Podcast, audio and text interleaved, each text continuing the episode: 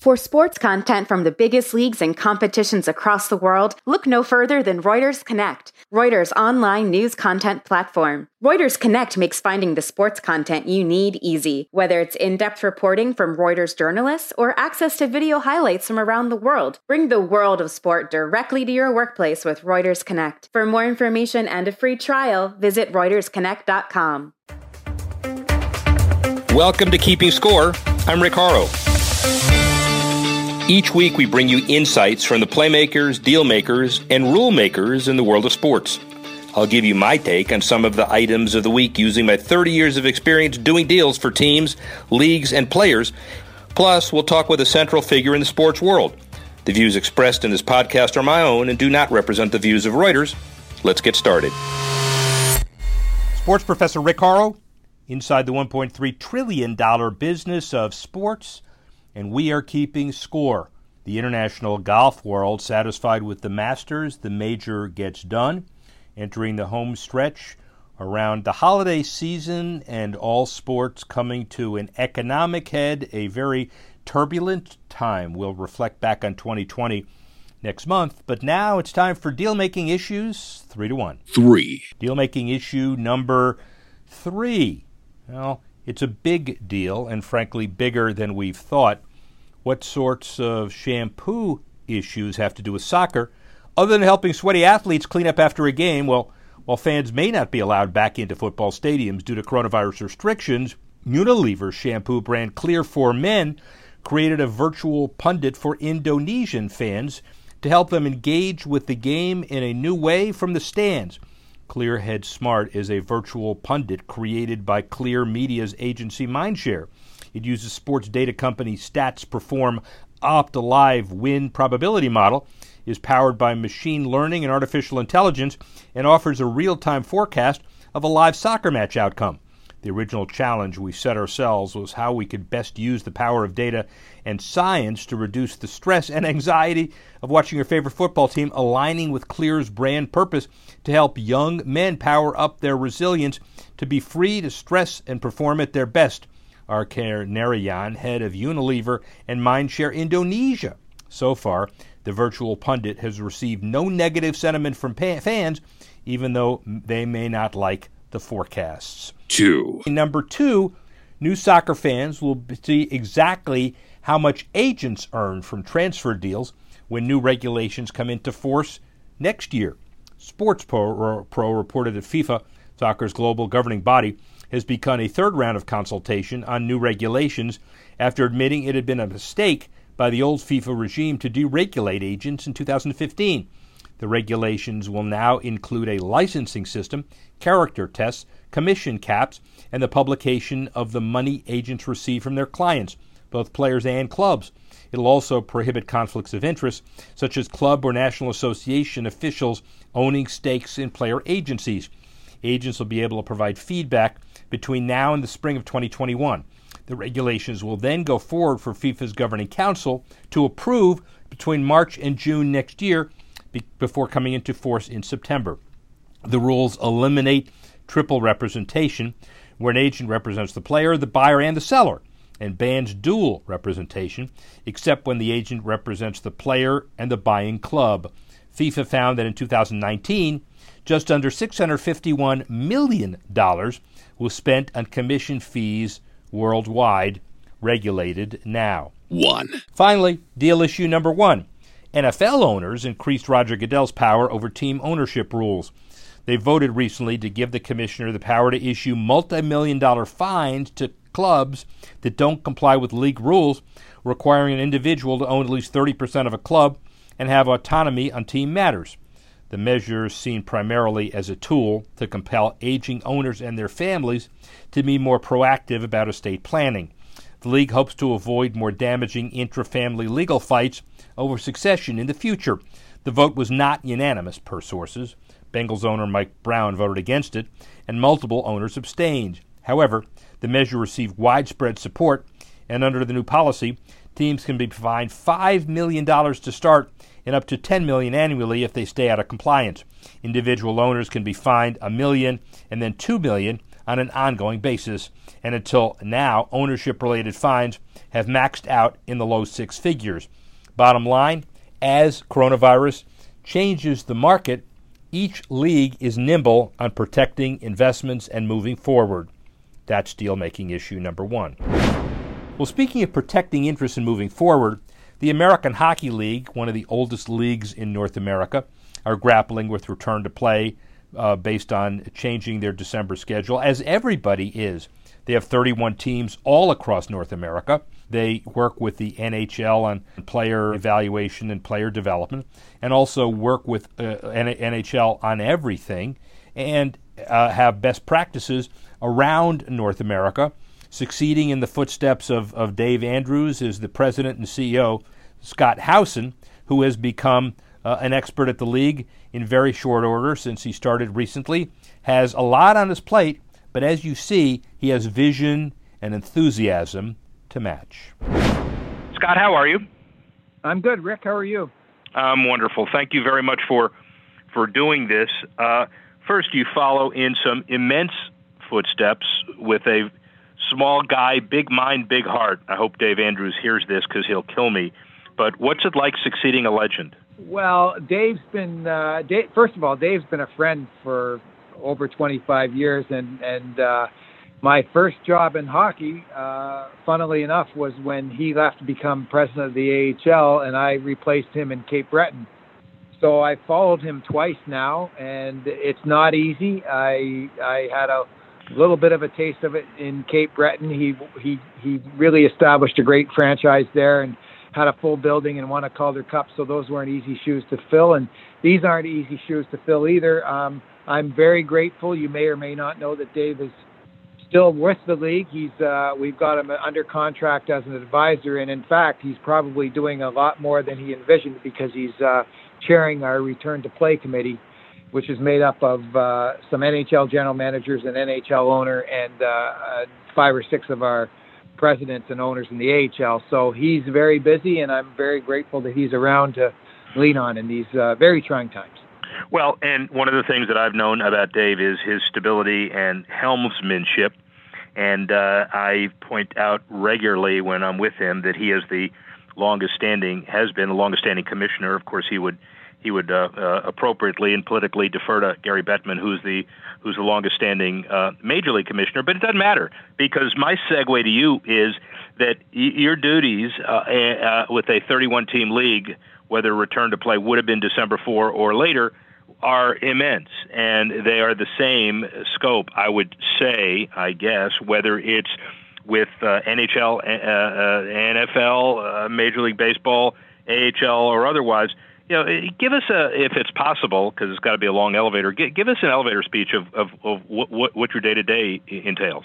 Well, um, first of all, you know, I just I just I was supposed to be here July 1st uh, in Springfield, Mass. That's where our home office is, and I didn't get here till because of the pandemic, and everybody was working remotely. We didn't really go back on a semi-regular schedule till the beginning of October. So um, day to day, it's it's talking to our teams, uh, finding out what they're thinking, and and you know what what they were thinking eight, six weeks ago, eight weeks ago is different than what they're thinking now. And uh, I think that's very uh, you know very prevalent in this pandemic is that um, people are changing their their thoughts. It's lasting a lot longer than we all thought it would. I think in terms of the the strength of it, and um, and so just making sure I'm I'm up to date on what our our teams are thinking.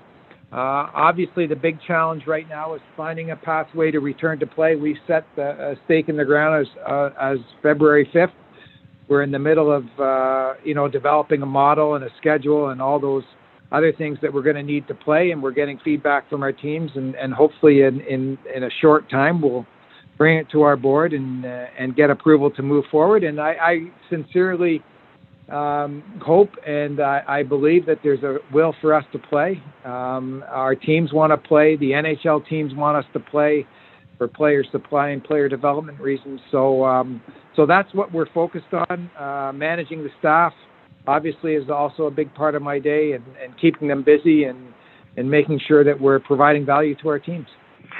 Well, and the one thing that's interesting is that you could ask Rob Manfred what his job uh, description is, and it's it's almost exactly the same, except um, you know the zeros may be different uh, before the decimal point. It doesn't really matter because uh, it's uh, important for the grassroots and for fans and for television and for arenas uh, and for ownership, uh, regardless of what league you're involved in. I, I, I would argue that there's more similarity among leagues than different uh, differences. But talk about that for a minute.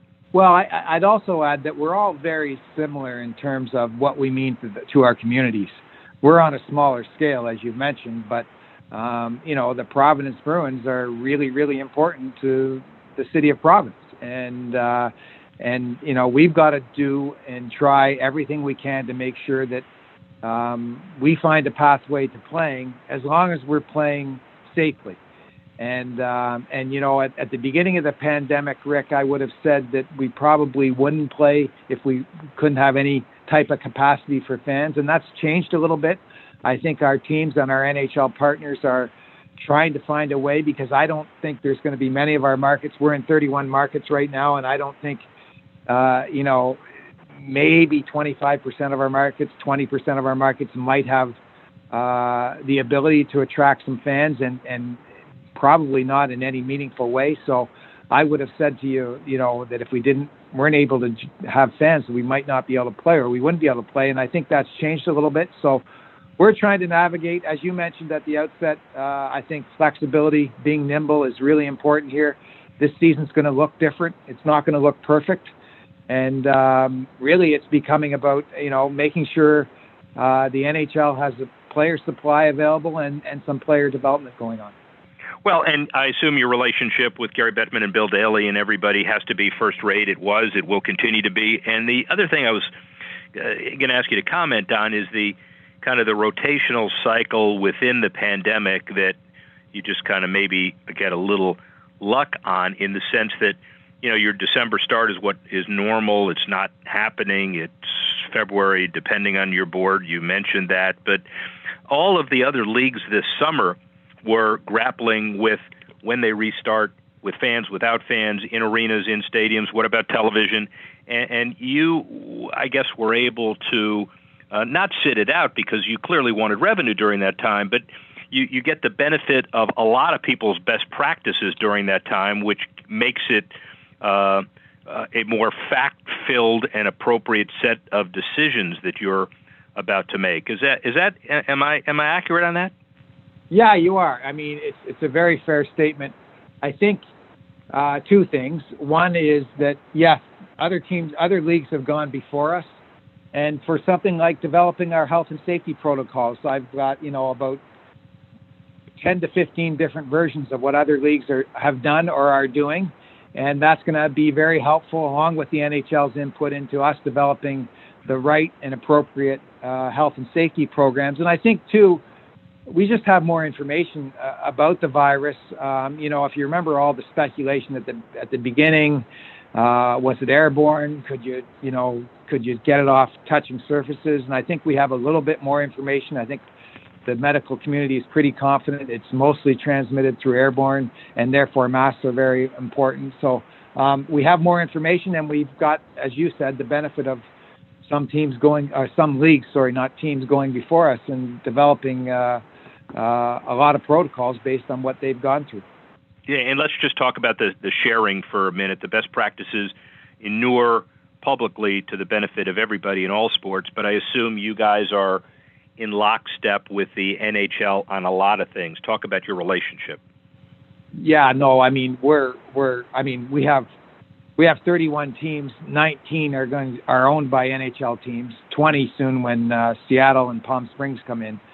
Um, so we're closely aligned with the NHL, and even as something as simple as you know what our schedule is going to look like and when it's going to start. That while we're separate, we don't have to start exactly the same time as the NHL. It's, it's got to make sense because we do supply players and we do develop their players, so it's got to make sense to our schedules have to make sense together. So it's a very tight relationship. Uh, I can tell you that Gary and Bill have been very supportive of uh, of what the American League is about and what it's trying to accomplish, and uh, they know that it's important to their NHL teams. So um, we lean on them a lot. we get advice from them a lot, and uh, and and we're going to continue to do that as we move forward. The beauty about your well, there's so many beautiful things about your league. In addition to the fact that that uh, your legacy is uh, amazing as far as hockey in the in the U.S. and obviously in Canada, but your history, you're not a, a Johnny Come Lately. You've been there for a long time. You've survived a long time. Many uh, call them minor leagues don't do that, but you clearly have, and you're in you're in major markets. Look at your look at your champion. Look at obviously look at Charlotte, and you mentioned Providence. Look at a big market like Providence in a big hockey uh, area, but but the Bruins are are Dunkin' Donuts arena. They, they are uh, as important to the life of Providence as as I would say the Bruins are to Boston. So you've got a whole bunch of diverse markets, and they're East Coast, West Coast, which when you get on a plane is going to be tough for you. But but talk about talk about that issue.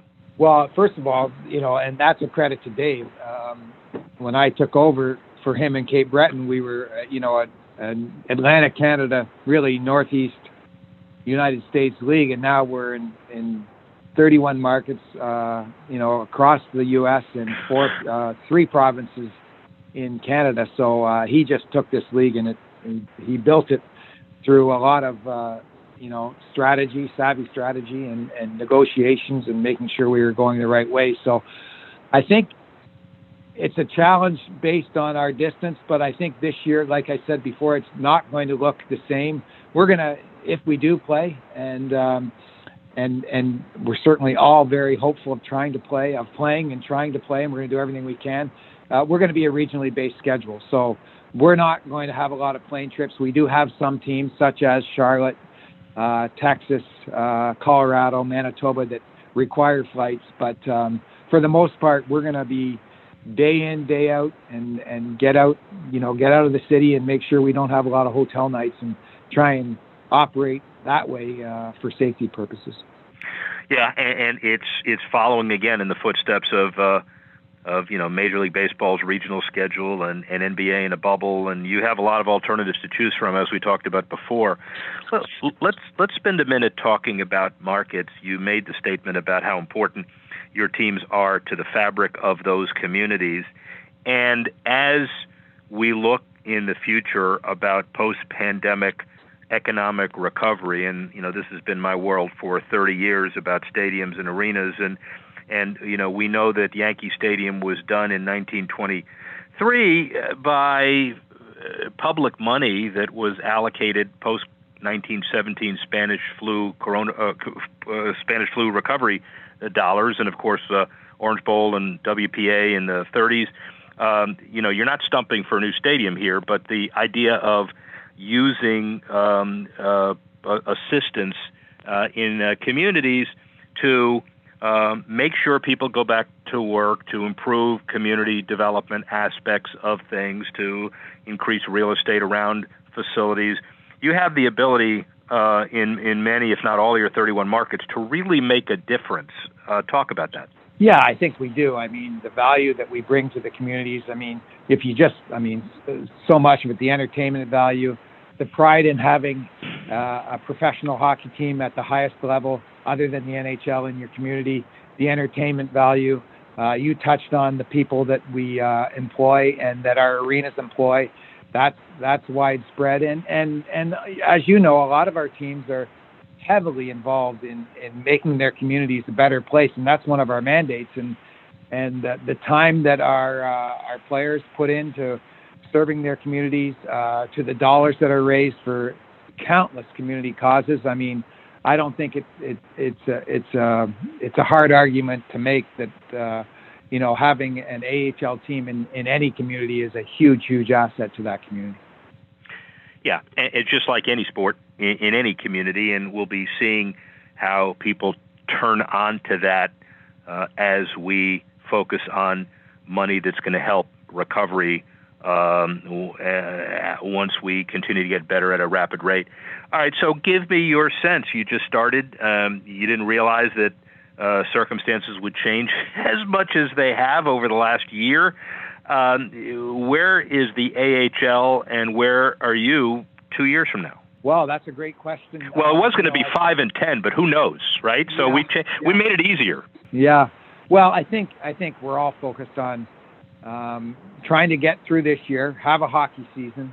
Um, again, as I said, it's going to be a lot of it's going to be about player supply and player development, and I think it's really important for our businesses, uh, for our teams, uh, for our sport to get back on a normal calendar next year, so that we can begin the process of uh, of rebuilding and building up our businesses because this pandemic has flattened a lot of things.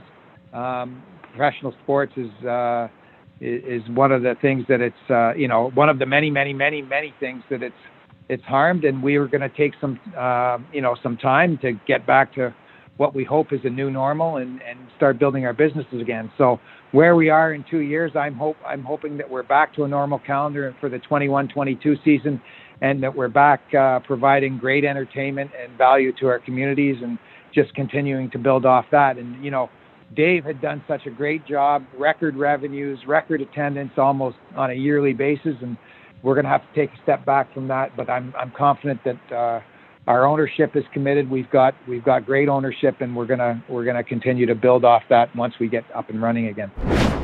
Scott Howson gives us some perspective. Every one of the 31 clubs will be looking at arena modernization. They'll be looking at job creation, looking at post-economic recovery uh, through the post-coronavirus techniques of public-private partnerships, and on and on and on. Let's watch the AHL while, while we're, like we're watching all other leagues in the future.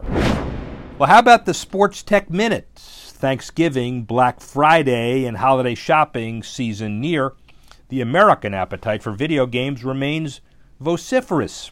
U.S. consumers spent a whopping 11.2 billion on video games in the third quarter of 2020, according to data from a market research NPD group reported by the Chicago Tribune. That's an all-time high and up 24% from the same quarter as last year. Consumers spent 33.7 billion on video games from January through September, compared with 27.9 billion during the same time last year. While some of that increase can be attributed to stay-at-home boredom during the pandemic, video games have long experienced year-over-year sales growth, so that's an issue. The rapid rise of esports, the graphic interfaces that are now so lifelike that it's hard to distinguish between a video game and a live action movie are major contributors to this continuing upward trend. That's your Sports Tech Minute. How about the Good Sports Minute? Coaches versus cancer, uh, basketball and golf coming together. A National Association of Basketball Coaches and the American Cancer Society. One prize, a combination of benefits, sure to attract a lot of, of bids, around with Ken Griffey on Michael Jordan's exclusive new Grove uh, 23 course. It's going to get a lot of money working for cancer prevention through golf and through other sports, basketball as well. Veterans Day just passed. The Ford Motor Company and the Pro Football Hall of Fame announced they're teaming up to present the Ford Proud to Honor Hall of Heroes. The initiative is just the latest improvement to the Hall under the stewardship of our good friend Dave Baker, who took the helm as president of the Hall in 2014. The British government has agreed to spend 220 million to provide free meals to vulnerable children during the holidays, following a child hunger campaign led by Man U star Marcus Rashford. He's spoken about his own childhood experiences of relying on free school children, school lunches, and, and food banks, and the steps taken will improve the lives of nearly 1.7 million children over the next year. And Stanford football fans were mostly wooden on Saturday. They're likely to stay that way. There were uh, many uh, Stanford fans, but 300 cardboard cutouts and 470 trees. If Stanford has another poor showing, let's make sure the trees don't act up and, and walk away. And then finally, Immortals Gaming Club raised 26 million in support of esports brands. Expanding the world of esports will be a better environment to make that happen. In a questionable short form media platform where Quibi was originally involved, uh, QB, and uh, whatever we call it, Meg Whitman was a leading investor. That was gone fairly quickly. Now she sets her sights on raising additional money not only for charity, but for a lot of other stuff as well. Finally, the Sports and Lifestyle Minute. Enid Viana returns as usual. She's a lifestyle expert and wellness writer and the editor of two websites, the evsocial.com, covering entertainment, wellness, fashion, and travel, and hamptonsmoms.com, which addresses all things family on Long Island's magical East End. She also contributes content to various magazines and websites, such as Hamptons Magazine and ArtSugar.com, and also follow her on Instagram, EV Social and Hamptons Moms. Her comment this week is focusing on who's running the world. Well, of course, she's going to say girls, and when you think about uh, it's happening now, and the popular song by Beyonce, definitely a prime example of life imitating art. Females are big news in the sports world this week. Beyonce announcing a multi year partnership with Peloton, transcending cycling to include running, strength, boot camp, and meditation. Peloton now secured its position as the premier home cycle option with Queen Bey's involvement in a surefire win, and it's a good win win for both. The announcement was big and definitely exciting, and may even finally sway her into buying a Peloton. No bigger news this week in the sports world than Kim Ng being hired by the Marlins. Congrats to her for becoming the first woman to be GM of any North American men's professional sports league. A female vice president, a woman of color, now the highest ranking woman in baseball operations among Major League Baseball's 30 teams, and the second person of Asian American descent to run a baseball team. Play ball indeed, Enid says, and it's a great way to be female and at a great time to be rising strong, raising strong, capable girls that can, like Beyonce, singing "Running, Running the World." And speaking of Beyonce, who will perform in the next Super Bowl. Well, the pandemic has wreaked havoc on seasons, and while the NFL is struggling to wrap the season on schedule in 17 weeks, with the Super Bowl taking place February 7, you really never know. We had a Masters in November this year, and we had a Super Bowl uh, maybe even scheduled. We may have one in March. Either way, Canadian superstar The Weeknd is performing this year. It's going to be hard to top last year's Shakira J-Lo extravaganza. The Weeknd is definitely trending these days. It even snagged a place on Time's most influential 2020 list. Pretty sure the NFL is trying to attract Gen Z demographic by getting pop culture acts, as they've tried to steer clear of classic rock acts in recent years. But clearly, nobody young or hip enough at the NFL realized that Stevie Nicks from Fleetwood Mac would have been the biggest act to land since going viral on TikTok last month. It's clear the NFL needs some creative female brain power, she says. And she'd also be remiss without a giant shout out to Chris Nikic, who became the first person with Down's syndrome to complete an Ironman triathlon. Go, Chris. Feel good stories of overcoming obstacles and perseverance are just what the doctor ordered like to thank Scott Howson for talking about the perspective of comeback of all sports leagues, obviously focusing on the AHL. Like to thank you for listening and watching and joining us next week when we continue to keep score. Action Images is the global multimedia sports agency of Reuters. Leagues, teams, and federations around the world rely on Action Images to create, distribute, and monetize their content. Action Images' global footprint means sports media expertise is never far away. For more information, visit actionimages.com.